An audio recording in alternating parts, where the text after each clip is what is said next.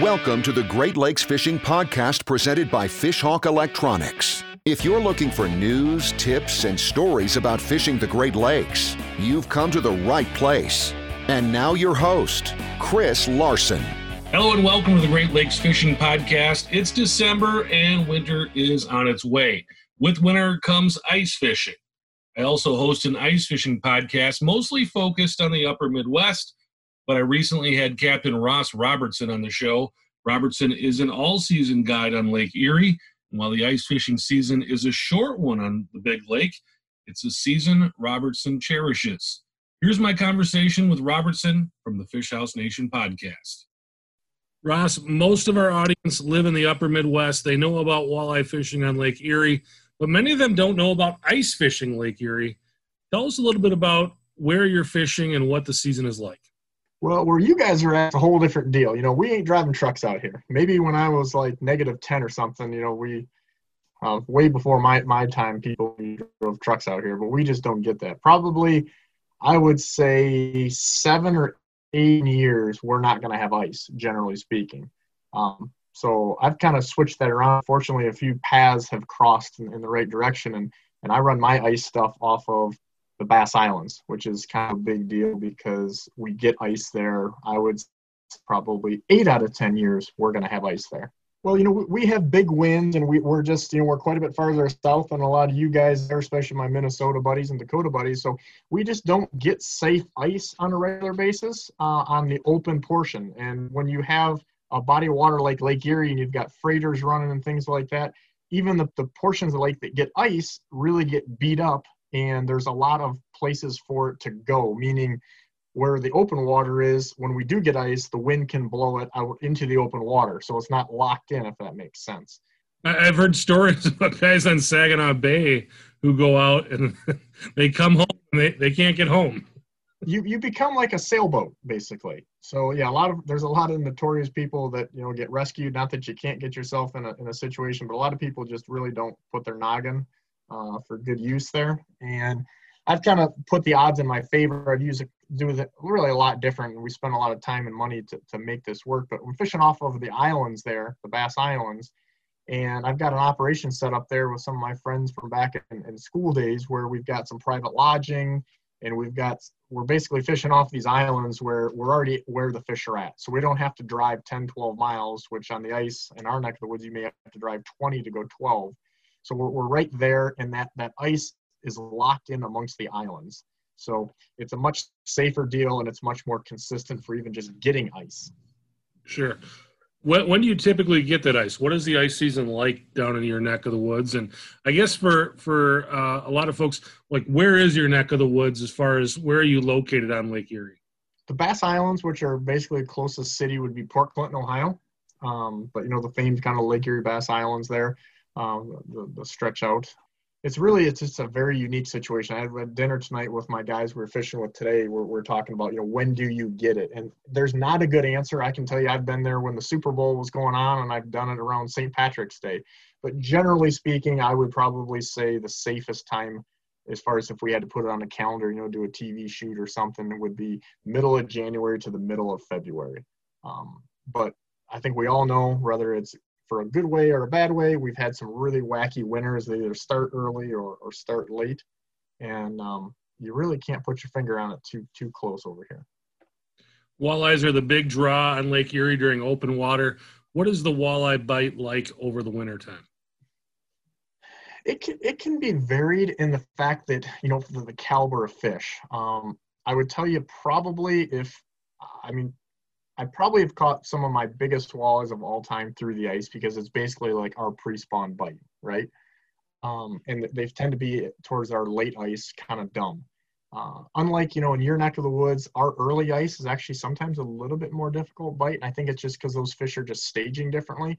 You know, in Minnesota, where I can remember back in the day going up there with buddies and we're throwing sheets of plywood down, you know, to start the season or end the season to get off, you know, that, that shoreline ice.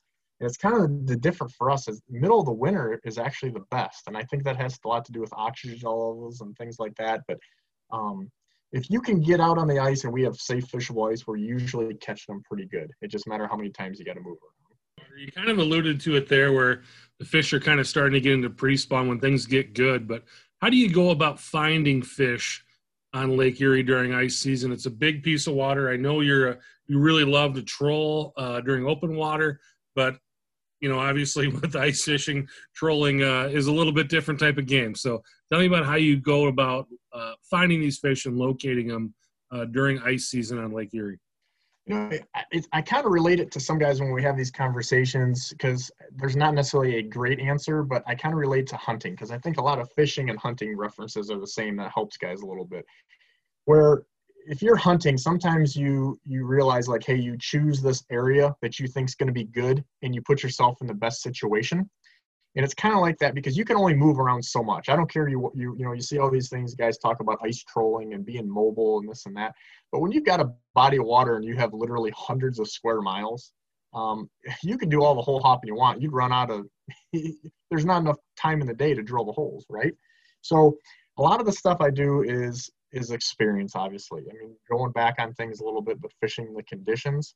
But things like the mapping, like I run Lake Master mapping, and the contours on those things, a lot of those fish really are on those very subtle contours. And before, you know, it seems like I, I tell guys all the time, they think you're getting some commercial, but a lot of my wave points from twenty years ago, back when I first had G P S and we came off Loran C, when I put those on that Lake Master and overlaid it, I realized, like, oh my God, so many of these spots related to these, these, these soft contours or these soft, subtle changes. Um, sometimes it's just going from a, you know, a compact bottom to a slightly not compact, you know, bottom. Um, and sometimes it's just a slight subtle depth change, and it makes a world of difference, and relating to those things. And then also just moving around, because fish just move. That's what they do out here. What does a setup look like for somebody who's going to go out and, and try to fish these walleye through the ice on Lake Erie?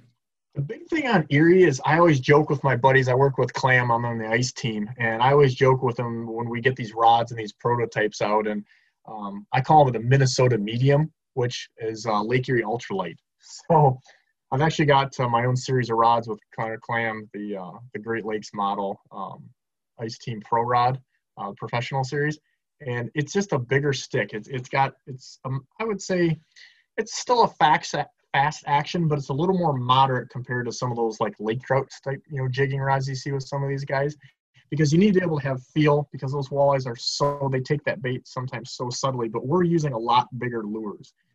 For example, you know, you may be using like a rattling spoon back in your neck of the woods that's an eighth or maybe a quarter, and it's not uncommon for us to have a half or three quarters, and then we're throwing a couple minnows on it, so that thing may be, you know, in excess of one ounce. And a lot of rods that say they're a walleye rod or a medium heavy walleye rod or medium just aren't enough. So you need a little extra oomph in there. You got that that kind of, of hardware on the end of your rod. How, how deep are you going down? Where are you typically targeting these fish? Most of that stuff is done, I would say, in twenty-eight to thirty-four feet of water. And occasionally we're a little bit shallower than that. I probably have spent very, very little time, or at least very little successful time, in less than twenty-five feet of water. Most of that stuff for those fish are staging on those deeper flats. And you're, like I said, you're, you're pushing, or if not in excess of thirty feet of water. So big rods, big lures. How about the line? Line, I mainly use monofilament. Um, believe it or not, I do some stuff. I run some braid on a couple different really specific applications, but when you get those good sized fish up there, you know, braid and things, it, it, there are certain things that it, it really helps with, but I really like the shock absorber and monofilament. And when you're doing other things, it also does, doesn't translate as quick on, on the rod, meaning some of the things that we're doing, we're trying to be a little more finessey. You don't get that drastic pop to it. I don't know, probably not describing this well, but um, I use monofilament a lot, and most guys don't, but I do. How about the fish? How do they react? I mean, when you're watching them on electronics, is it kind of a, do they come in and smoke them? Is it, is it one of these finesse type of games where you're playing a fish a lot? What is that bite like? Well, you know, fish are like some ex-girlfriends. They're a little moody. You know what I mean? So you can have one come in and just smash that thing, and then fifteen minutes later, you're just working them around, and, and they just don't want to seem to bite anything. And I think that the thing is, is, is having really good electronics is huge. Like, I'm using a Humminbird flasher, and I've kind of switched over from the traditional flasher, generally speaking, and I'm using like the Helix L C D. because they're super fast, but I like having the the chart speed on there, so I can use the traditional flasher wheel, but then also the two D, because I can see a little bit of the history there, because it's amazing at how many times you can actually see, you know, the picture of what happened, and that fish that came by, now you see him coming back, where in the flasher, you know, it's kind of here and there, you know, it's it's gone, it's over with, because those fish just change it up so much. And the big thing that I can't get guys to do is to work them up enough, meaning generally speaking, those fish are within three feet of the bottom when they're coming in or when they come into view. And you always want to keep working them up, up, and up. And I can tell you many stories where I've caught fish five, six feet below the hole um, that I brought off bottom in thirty-some feet of water. And while that's kind of a drastic deal and probably a slight exception, it's not uncommon to work a fish actively, you know, kind of changing your cadence up, doing different things, and get that fish to commit five, ten, fifteen feet off bottom. That sounds like a good cat and mouse type of game. What is the Lake Erie walleye population like right now? Um, where are they at as far as fish numbers, and and, and what, what do people, what can they expect uh, to go down there? I know obviously you can't say, oh, we guarantee you're going to limit out, but I mean, what does that Lake Erie walleye population look like right now compared to maybe what it was like ten or twenty years ago? I definitely don't like to ever put expectations on things and say you're going to limit out, but honestly, you're probably going to get a limit when you're coming with us. Um, it, it's harder to catch a double-digit fish now. You know, we've got, I don't, don't quote me on numbers because, I mean, even the different state agencies, you look at different things, you see different things, and none of us have, you know, drained the pool to, to count them up, right? But we've got easily over one hundred million fish and a lot of fish between three and five pounds. So I don't think we have nearly the population of those eight, nine, ten pounders that we used to, or even bigger, you know, that guys think of with Lake Erie fish. But we have so many fish, literally over one hundred million between like three and five pounds. It makes for some really, really, you know, fun action and, and just the ability to catch a lot more fish. We've been talking a lot about walleyes, Ross. How about other species in your neck of the woods? What other types of fish are you targeting? You know, walleyes is kind of what I do, and when guys know me, um, that's kind of what I do, and it, it's hard to kind of stay on one thing, you know. It's like I say, it's like a, a guy that, you know, drives NASCAR and then he's trying to, you know, race planes or something. It's still racing, but it's a totally different deal. I mean, we've got a, a really healthy smallmouth population, you know, not really an ice fishing thing. Our perch population has been really up or down. It's like we have a killer year and then it just seems to evaporate. Even like the commercial netters, you know, are, are having a struggle with them. But I think when you think of Lake Erie, you think of walleyes, and, and that's generally speaking what everybody's targeting or wanting to for me.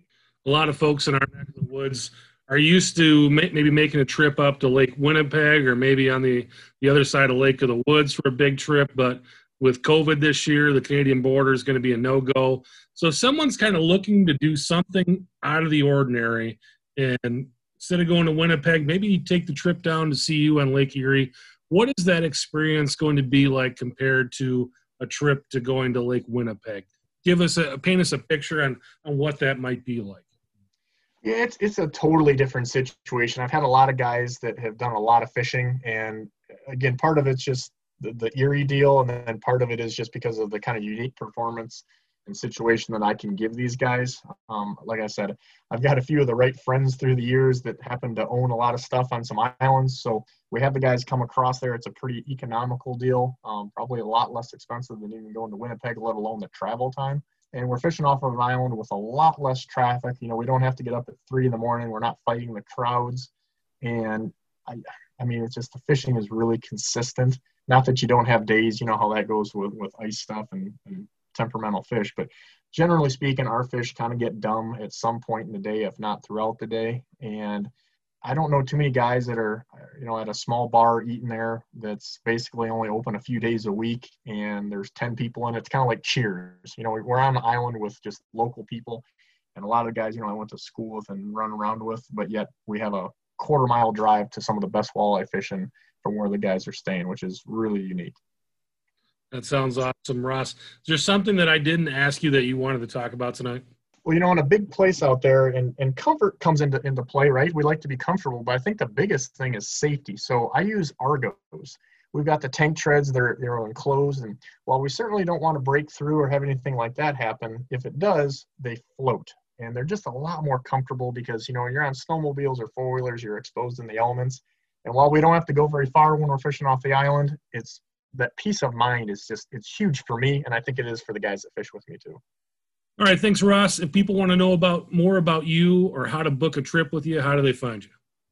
I'm pretty easy to find. Big Water Fishing, whether we're on YouTube, Instagram, Facebook, or whatever it is, or big water fishing dot com. Um, get a hold of me. We can give you some different options and things. And I think we're going to have a good year. The, the word is a hard winter, and it's kind of started that way for a lot of people. So I'm looking forward to getting out there and doing it. Yeah, we're already starting to see some ice around our neck of the woods already. Um, I know it's supposed to warm up here next week. That's all going to go bye-bye, but uh, it's got people fired up and ready for ice fishing, and it sounds like you are also in that mood. So uh, hope you have a great ice season. Thanks so much for coming on the show, and uh, take care. Thanks for listening to the Great Lakes Fishing Podcast presented by Fishhawk Electronics. For more information on fishing the Great Lakes, visit our blog at fish hawk electronics dot com.